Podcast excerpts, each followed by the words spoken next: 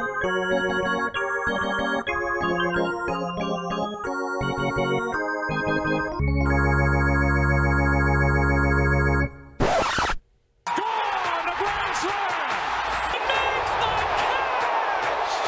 is high. It is far. It is gone to win the game. The Mets are on their way back. World champions for the 27th time. Home plate for all things Major League Baseball. This is the Nosebleeds Podcast on WFUV Sports. Hello, everybody, and welcome into the Nosebleeds Podcast, WFUV's baseball podcast. We got a great show for you today. We got a lot going on. I am Brian Rayback, and I'm thrilled to be joined by a great group of guys here in the studio Eli Keeler and Sebastian Seabach. And, guys, I mean, this is, I believe, one of the first times in the new school year that we're all in studio. So, this is great, right? Yeah, I'm excited to be here, Brian. This is my first show back from break, so I'm really pumped and glad we're talking about baseball as the season kind of winds to an end. Yeah, you know, you got both New York teams, you know, coming down the wire. They probably both look to be in the playoffs. You know, uh, it, it can't get better than this, honestly. You know, we're all back in the studio talking about baseball, and you got both New York teams, you know, competing for that playoff spot, that world championship. And it's great. We're in the home stretch of the season. A lot of fun baseball ahead. We got the Yankees and the Mets both in the playoff hunt, and a lot of other teams as well. We'll get into all of it as the show progresses and much more.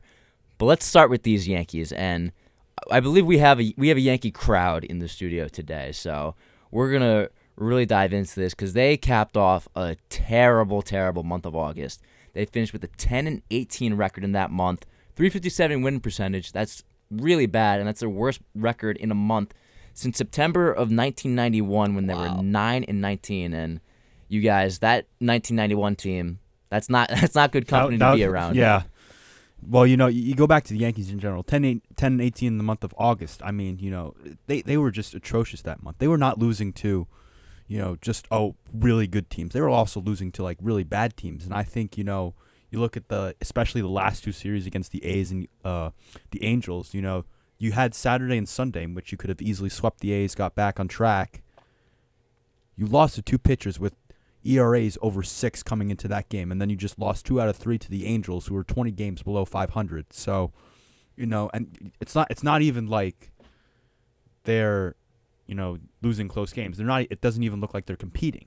Uh, especially at the plate. I mean, this offense has gone cold. And you mentioned that A's Angels stretch. Coming into that, as a Yankee fan, you're thinking, okay, six and one here, or maybe take all seven. Yeah. Who knows? Because they were they were on fire after coming back against the Mets. You know, mm-hmm. they really kind of got things rolling again. You know, they win two games there, and then you win the first two games against the A's. You destroy them on Thursday, thirteen to four, and Yankee Nation's thinking, this team's back.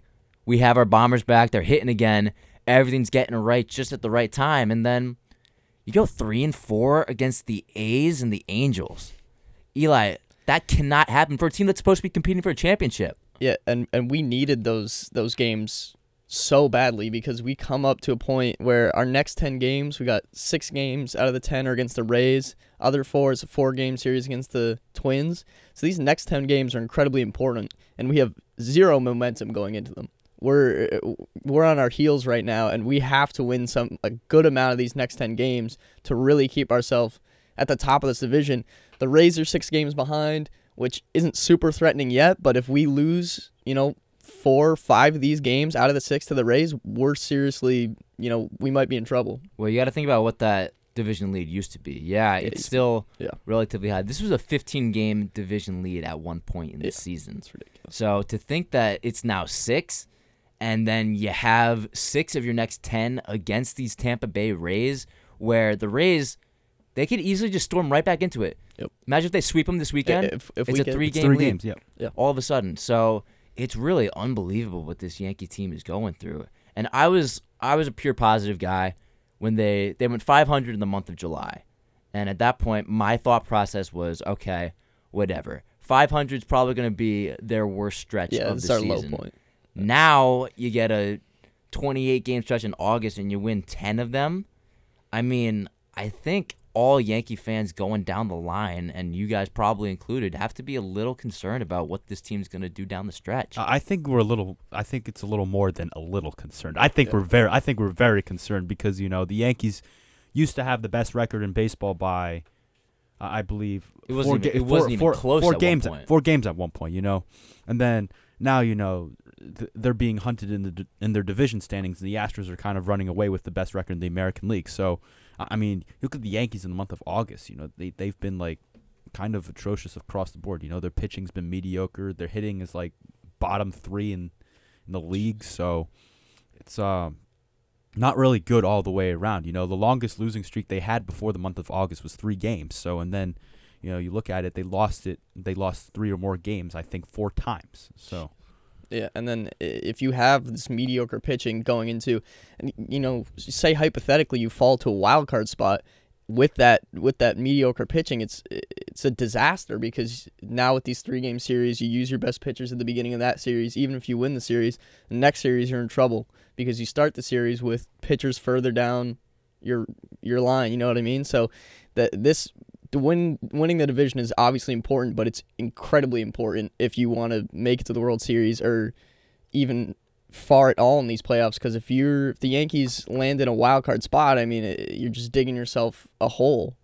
Absolutely. I mean, it's really tough to think of what what exactly has gone wrong here because it's been a lot of different things and it's always something different at a different time. In July, it was the bullpen was kind of falling apart and then you saw some stretches where the pitching wasn't so great and now, I mean, this offense has really really slowed down as of late.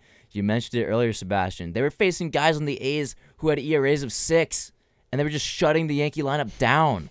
And some of these guys really got to step it up. I mean, Gleyber Torres, since the All Star break, has been one of, 170. one of the worst hitters in the league. one seventy. It's been brutal to watch, and he started off so good too. To just see him just fall down to the, to, to where he is now, and you look at the consistency of the at bats he's putting up, it's just been brutal. And it's not just him either.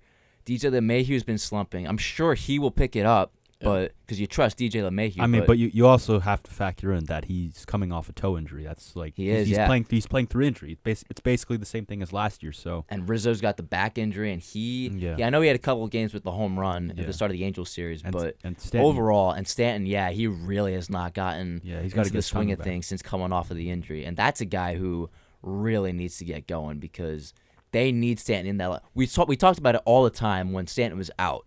They they need this guy back, and you feel that even he's back now. Yeah, you still need him back. Yeah, you still need that unstoppable guy back. And and even with all the people who are playing through injuries, there's still injuries that you know are keeping players off field, like Matt Carpenter. I know we miss Matt Carpenter. Matt Carpenter is sorely missed in that lineup right now. Seriously, and then relievers and pitchers. I mean, Abreu, Effross, and Castro. I think are all starting pitching programs soon, or have started pitching programs. But I mean, we can like we need them.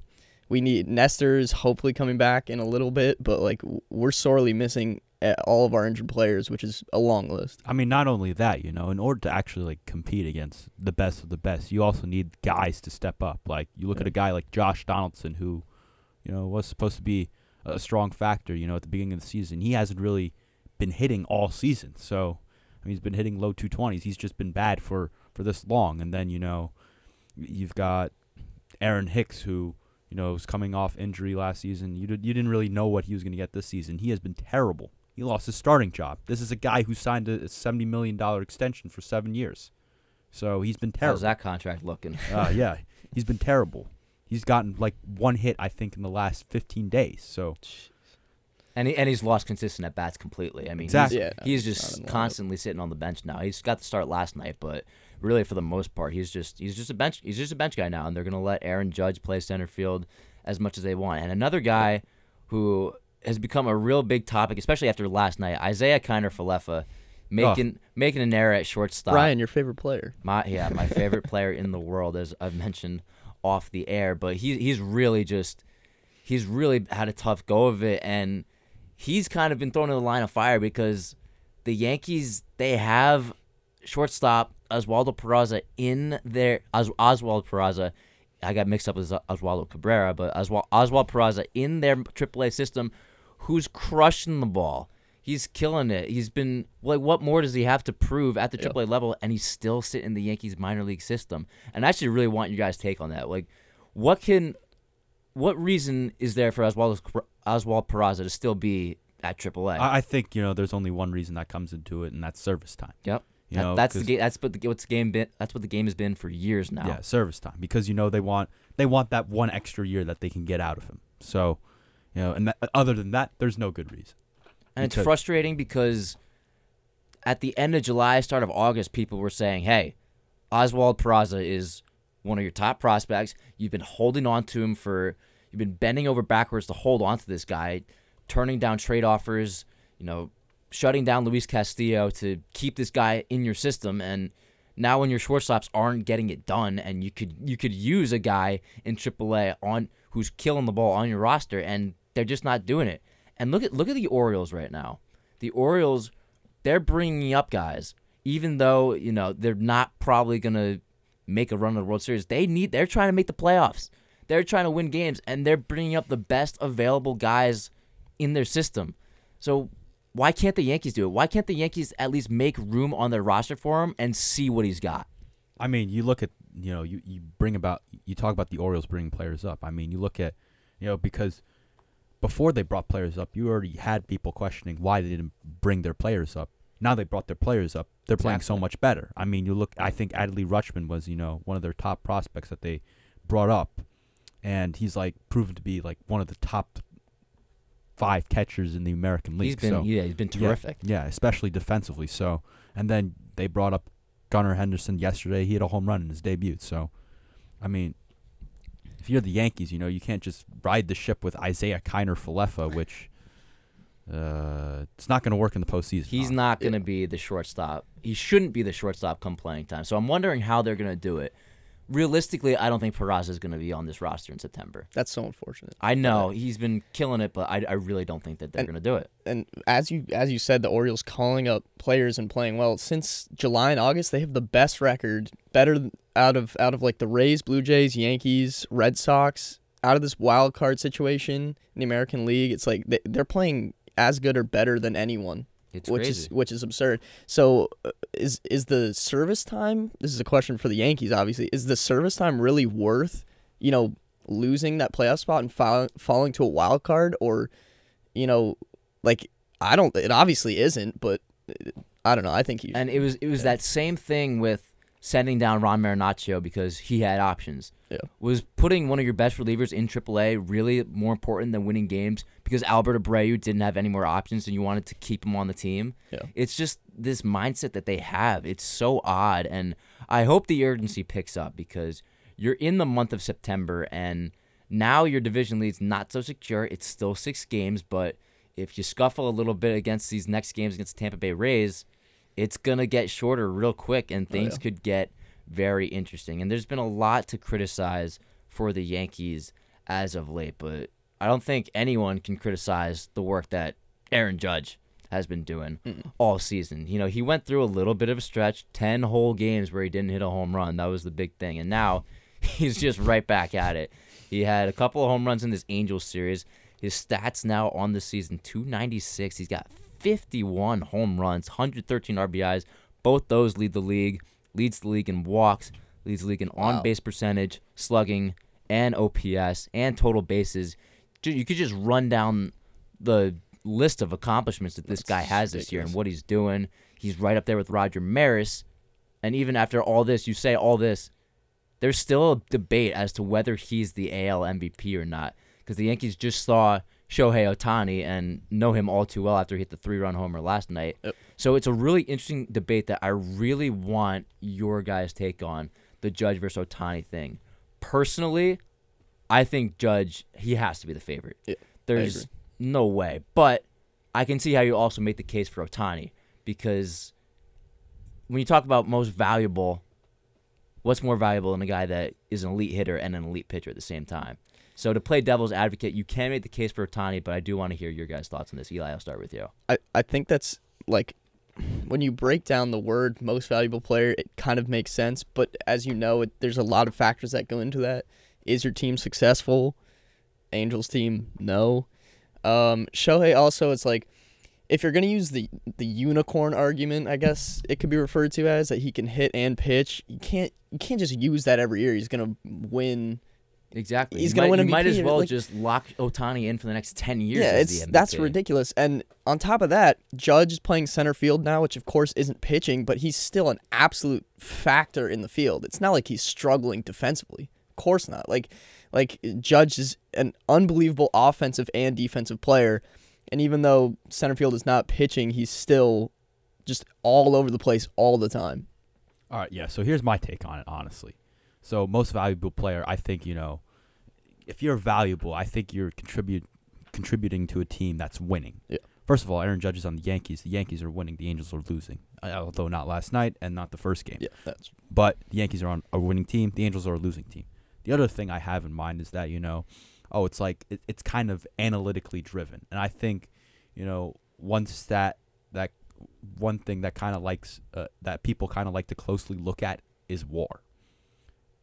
Aaron Judge's WAR is higher than Shohei Ohtani's. Aaron Judge's WAR hitting and defensively is higher than Shohei Ohtani's WAR hitting and pitching combined. Aaron Judge's WAR is at 7.8. Ohtani's at 7.3. But that So- is that is a little tough because Ohtani, he pit he's a pitcher and yeah, yeah, war, no. war to pitchers isn't exactly on the same wavelength because Ohtani's pitching once every five days. Yeah, but still, like Degrom had a 10 WAR in his Cy Young in his first Cy Young year. That's As a pitcher. man.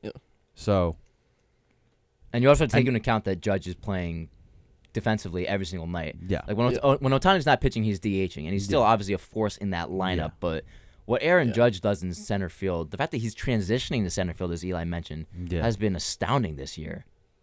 all while just he's still hitting dingers. Like it, it like like that's my thing is that he's just not fazed by anything. No, It's it's just no matter what he's gonna go. Even if the rest of his team is lacking, he's performing. I think that's what it is too. Even as these Yankees struggle, one team can't carry, but he's still, he I mean he's still producing enough and still keeping himself in the, you know, the home run conversation too. Yeah, and he this home run conversation. I mean, you want to talk about it? He's right there at the pace with Roger Maris to get 61 and break the all-time record. So if he has th- the all-time American League record and Yankee record, and possibly the real record if we're talking about non-steroid users, with the bon- with Bonds and McGwire and all that. But if you take if Aaron Judge hits 63 home runs, drives in 140 runs, and they still give the MVP to Ohtani. I know you can make the case for Ohtani, and I'll see your argument, but I will be livid if they Yeah. don't give Judge the MVP. and all all these things tie in like MVP, home run race, and playoffs for me. If uh, there are two there are two things that could happen in my mind. It's like I mean these are the f- far right and left of the spectrum, but I'm gonna go on a little side tangent here. But one of the most important things when tallying home runs, one of the things that we've seen that that puts the players up with like you know 70 73 up there with Mark McGwire, Barry Bonds, Sammy Sosa even like 66 is you finish the season incredibly strong. In the last 30 games, you hit just like you you you're better than you were in the middle of the year even. Like you just you finish incredibly strong. One of the reasons Babe Ruth is down at like 59 54 is cuz he's finished those seasons not as strong. He still hit 59 home runs, is ridiculous, but we need to see now if, Eh, how Aaron Judge finishes this last month. I'm. I mean, you kind of look at Judge's history. He also has a tendency to finish off very strong. Look at his rookie year; he had Yeah. 15 home run. Like, it was a question of whether he'd even make it to 40 home runs. He had 15 Yeah. home runs in the month of September, and then last year, of course, Yeah. he had 10 home runs in the month of September. So, you know, Judge tends to do very well down these last month stretches. So it's just a matter of whether or not he can stay healthy. And Yeah. as we kind of wrap up this Judge Ohtani debate, I want to bring up two numbers here and to kind of measure the value of these guys. Win win probability added. This is what I'm looking at here on the site. So when you talk offensively, Judge is at 5.8 in the numerical wins probability added for the offensive player. Ohtani is 1.4. So Judge clearly has been at a totally different on in a totally different league than Ohtani offensively. But you do have to take into account that Ohtani pitches too. So you take Ohtani's 1.4 on offense, and then he's at 2.7 pitching. So add that up together. How good am I at math? 4.1 in total win probability added. Still less than Aaron Judge. than Judge. So Judge, if you look at that value, he's still providing more of a chance for his team to win by just being there. And it's not the same. It's not the same as Vlad last year. I it crushed me to see Vlad not get an MVP nod last year after the season he had. But come on, Aaron Judge is going to hit 65 home runs Yeah, and compared to what the 48 that Vlad hit last year or 46. It's just it's just not the same year. What Aaron Judge is doing, we haven't seen it before. So especially if he hits 15, the Yankees keep their playoff spot, even extend their lead. Like if he turns momentum for the Yankees in this last month, hits 15 home runs, there's no way you can't give it to him. Well, it'll be an interesting last month of the season for the Yankees as what looked like a sure lock 100 win playoff team. They're going to make the playoffs, but a sure lock first round bye team, all of a sudden now it's looking Not even a little questionable. not even a division, not even a lock to win the division. No, that's still in question. So we'll see how that plays out. On the other side of town, things are a little more secure with the New York Mets, and they keep winning. They just keep winning, and they're beating the Dodgers. They beat them two to one last night.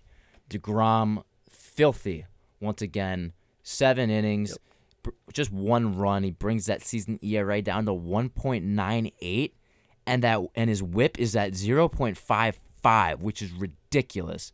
So him coming back to that rotation has just solidified themselves as a powerhouse. And that season series right now is three three games apiece between the Mets and the Dodgers. But realistically, is there anything that the Mets have to prove by winning the season series against the Dodgers? Because I'm pretty sure, guys, they've shown already that they can hang with the best of the best. I uh, I know they definitely can, but it's it, to sorry to start this month off with a win against the best team in baseball, record wise at least, that would be huge. That's I think it's a momentum thing above everything else. Is that you know you're one one against the Dodgers this series, finish the series strong, win the game, go into this month just on a just freight train. You can run through everybody else, keep your spot. They're definitely gonna keep their spot at the top of the division, I think, even though numbers wise they're only three games in front of the Braves. I, I think they keep their spot at the top. That first round bye is incredibly important, as we know. And with momentum like that going into the last month and into the playoffs with the bye, it's they could go all the way. Yeah, I think you know it's kind of different from the Yankees. You know, the Mets are only three games up on the Braves, but they're also playing much better. Yeah. So, you know, they're, they're playing against much better teams. They're like, it's just that you know, the Braves are also a very good team, so they're competing with the Mets. But you know, the Mets, I, I think they're proven now at this point. In this point in the season, they're proven to be a real threat. And I think you know the one opponent that is really stand, the two opponents that are really standing in their way are the, are the Braves and the Dodgers. I would say more so the Dodgers though, because they've handled the Braves pretty well this season.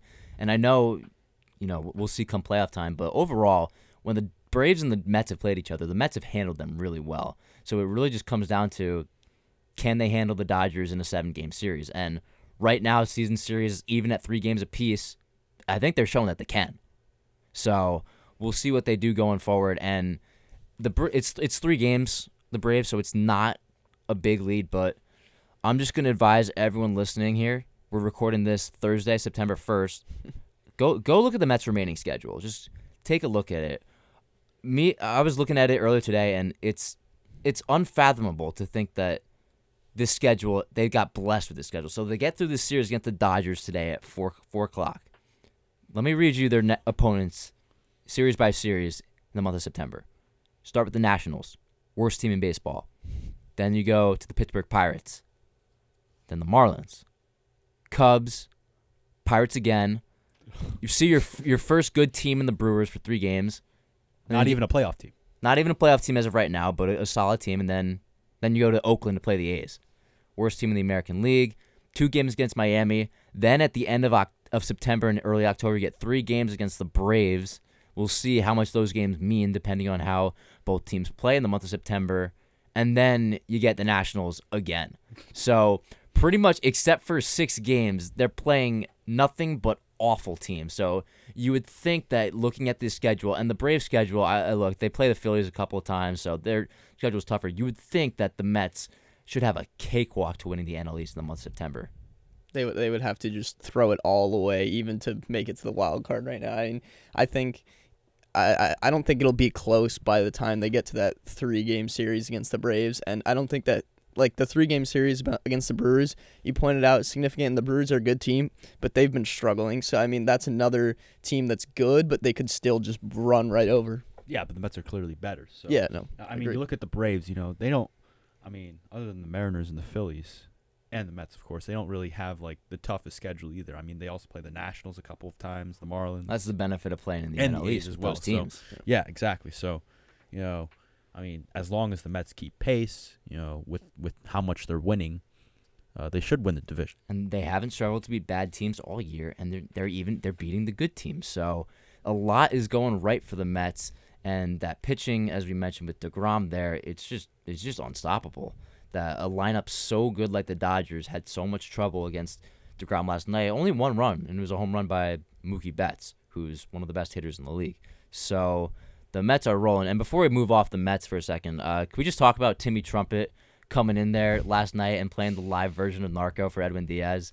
I mean, this is just crazy that it's gotten to this point in culture. I mean, Edwin Diaz is really just taking over the world. It's it's like it you get shivers when you hear it. But it Mm-hmm. was it was really it, it, even as a Yankees fan, it was a really cool thing to watch. I can that happen. acknowledge a cool walkout song when I hear it. So I got to tip my cap to Edwin Diaz. especially like he's as good as his walkout song. Like it's just perfect that that him and his walkout song are matched together because the song's so good, he's so good, and it's just like you get shivers and chills when you hear it coming because you don't want to see him. Exactly, and I mean, when he come when he comes into the game, you know the game is over, and that's probably what the Dodgers were feeling last night with the two two one lead, down two one, and then Edwin Diaz comes in. So there's a lot of fun going on with the Mets right now, and you know we talk about the Mets holding on to their division lead. So we kind of established that the Mets kind of have the NL East wrapped up.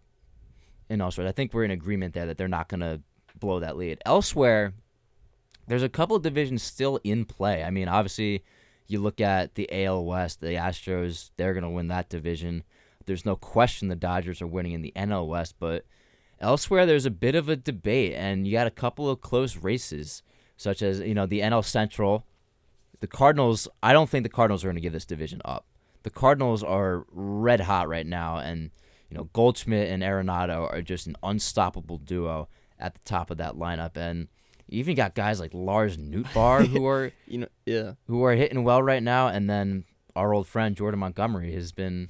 He had a rough start, I believe, on Saturday, but outside of that, he's been dominant for the Cardinals. So this team's been really good, and I think in the month of September, if this team gets hot, they could be a dark horse to kind of win the World Series. And uh, like I saw a stat about Lars Nootbaar, like he is a top five on base percentage in the last like month or two, like out of everyone in the entire league, which is just like ridiculous. Like I, I would not have expected that, obviously. And the way that the Brewers are playing right now, I don't think there's any way they catch the Cardinals. Um, the Cardinals, I think, I, I kind of agree. I like the Cardinals. I think they could kind of be a sneaky. I don't know if they go all the way, but I think they could be a sneaky, uh, sneaky team deep Hey, in this I playoff mean, run.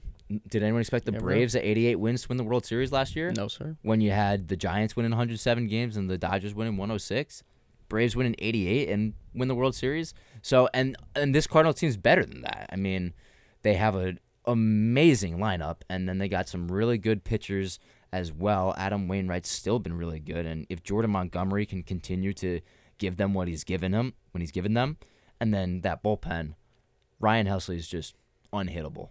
He is an unhittable closer in this league, and because he throws one, he, he's like he's like Edwin Diaz, but almost better because he's throwing 103 miles an hour, and if he if he's on, he's gonna blow it right by guys. So the NL Central, I would watch out for the Cardinals in that division. You look elsewhere, the closest division is the AL Central, and this is I know the AL Central has been the worst division in baseball for I think a long time now. A lot of the AL Central division winners, you always kind of look at them going to the playoffs and think, ah, who wh- who are they really? And hmm. that's kind of what you're looking at now. The Cleveland Guardians lead that division by one and a half games. Minnesota Twins right behind them, and then you got the White Sox five games behind them. I think the White Sox are dead.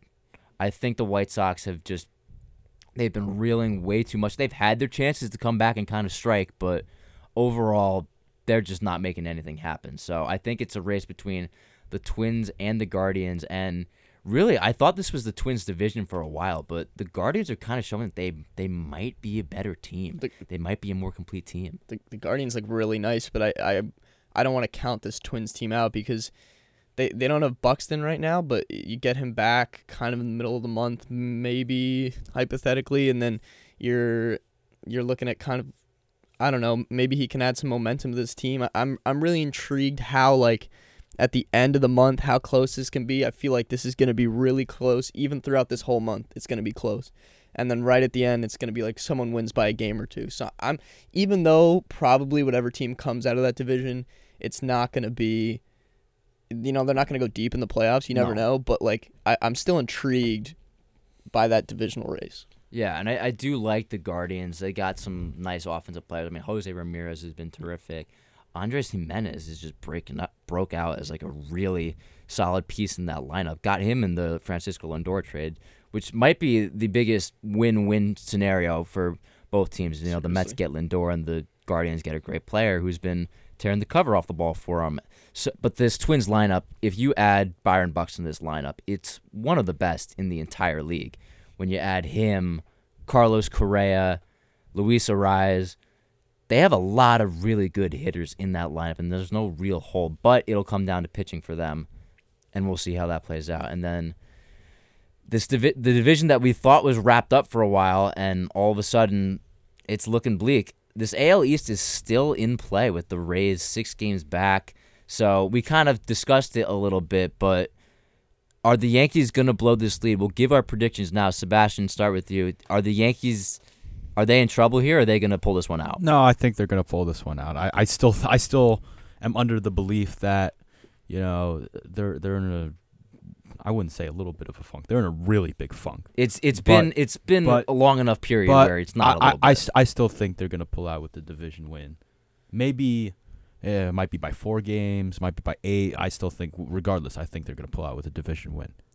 Yeah, I agree. I think, I I think, I I can't see us like all. I mean, I would love to to see the Yankees all of a sudden turn it around and really start performing like like winning these next series against the Rays. But even if we split like three three against these Rays over the next six games, I still see us winning. no harm no harm done yeah, Exactly. Yeah, Yeah, exactly. exactly. You you take that, and uh, you know we can win the Twin series. We can win series after that. So really, if we just get through these Rays series without dropping games, I think we'll be fun. And I'm going to agree with you guys. I think this would be a monumental collapse if the Yankees blew this division lead. And they're lucky they still have a six game lead as bad as they have played. And I think they're going they're I think they're going to get better as the month of September progresses. They're too they're on paper too good of a team to really just collapse and blow this thing. So I think the Yankees they're gonna they're gonna pull this one out, and they'll have that first round bye going into the postseason, and we'll take it from there. Not sure how they're gonna really fare in the whole postseason, but that's a discussion for a different day. And then obviously with a month left, you're gonna get a, little more added chaos with uh, the wild card teams. And the wild card race in both the American League and the National League, they're both pretty interesting. And we talked about it a little bit before with the Orioles, and we discussed them a little bit.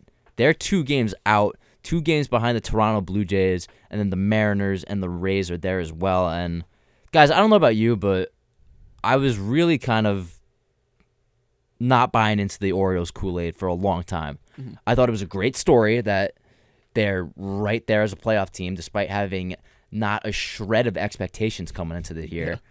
And you look at them now, but I think with a month left to play, I'll I'll take a look at their schedule. But with a month left to play, I think they really could do it. Like th- this, they're playing like a pretty complete team right now, and I think if they're getting hot at the right time, they could definitely squeak by Toronto for this uh, last wild card spot.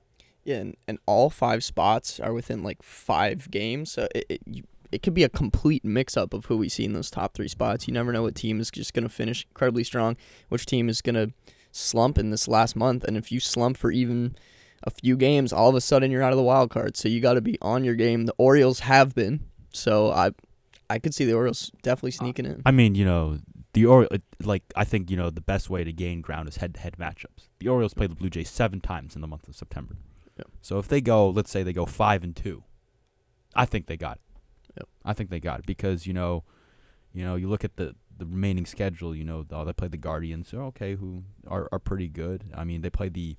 They played the Astros. They just took a Yeah, I mean, series from yeah, the they, they took Astros. the series from the Astros exactly, and then they play oh the Red Sox, your last place team, the Nationals, the Tigers, uh, the Red Sox again, the Yankees of course, And but like, you know but the Orioles, they shouldn't be overwhelmed really by any of these, no, any of these teams, because No. at this point you got to accept the fact that they're A they're good- they're a good team. Yep. They're playing they're playing really well. for a while. Exactly. It's pretty much since around the end of May, they've been one of the better teams in the American League. when they've had the 13 game winning streak. Exactly. So the Orioles, I think they're going to be a fun team to watch, and I think that they could definitely take the Blue Jays spot. I mean, the Blue Jays, they have a number of issues. Outside of Alek Manoah, uh, their pitching really just isn't giving them enough. And I think that that could be what really hurts them. And you got uh, guys in that lineup underperforming too. Bo Bichette's not really having a great year. And then George Springer's been in and out of there with the injuries. So I think that the Blue Jays could fall out of this, and I'm gonna say, uh, it's, it's tough to say, but because it's bold, it's bold to say that the Orioles are gonna make it, and you know what? I'm gonna go bold and say that they're gonna, they're gonna get that sixth wild card, or the third wild card spot, and I think the Mariners and the Rays will kind of maintain their spots. And as for the National League, well, first of all, I'll throw it to you guys. You think the Orioles are gonna do this? I think so. I, I think so. I think you know they're going to take five. They're going to take five of seven from Toronto. If they do that, I think they got it. So and and even you were talking about Manoah being the bright spot. He, they lost to the to the Angels with him starting, and of Right. course that happens. You're but, absolutely but right. those are games you have to win if you have Manoah on the mound. So I think the Orioles could take that spot. I even think the Twins are I don't think not that. out of I the think the Twins, the Twins, their their their path is the It's AL dead. Central. uh, yeah, That's the only. That's their only path in. I just can't see a AL Central team grabbing that wild card spot. You're, you're gonna tell me the AL Central is gonna have two playoff teams? I, I don't think it could. I don't think it will happen. But the Twins are And no- are, are only three games behind the Blue and no Jays, AL so- Central team has grabbed a play a wild card playoff spot since the Twins, no. So who weren't even. and and that and that was that the year they played the Yankees in the wild Yeah. card game. They won like 84 games that year. yeah, they won 85. Yeah, so, So- they, they weren't even 10 games over 500. So yeah, the AL Central. I'm not really wor- worried about them in the slightest. And then we'll quickly go over to the National League. The Braves are obviously going to be there. So then it's really just a battle between the Phillies, the Padres, and the Brewers, and there are three teams battling for two spots. And I think the Phillies and the Padres are going to get these spots. I think the Phillies have been playing really good baseball as of late. They are prone to a late season collapse every year, but They have Bryce Harper back. Bryce Harper's back, and their pitching's been very good. And it just matters if that bullpen can hold up, but it has. And if you get good starts and that lineup gets going, I don't think who's going to beat them. And then it just comes down to are the Padres, are they going to choke this one away like they did last year? Mm. Because that's exactly what they did. And I think the Brewers, the Brewers don't really scare me enough to get this last spot. They're two and a half games out, and I don't see them making this up in the last month because the Brewers they they just have a lack of offense. There's no there's no one in that lineup that really scares you, unless you're talking about Christian Yelich four years ago, which you're obviously not. They got great pitchers, but I think this is a Padres vehicle going forward, and the Brewers are going to be on the outside looking in.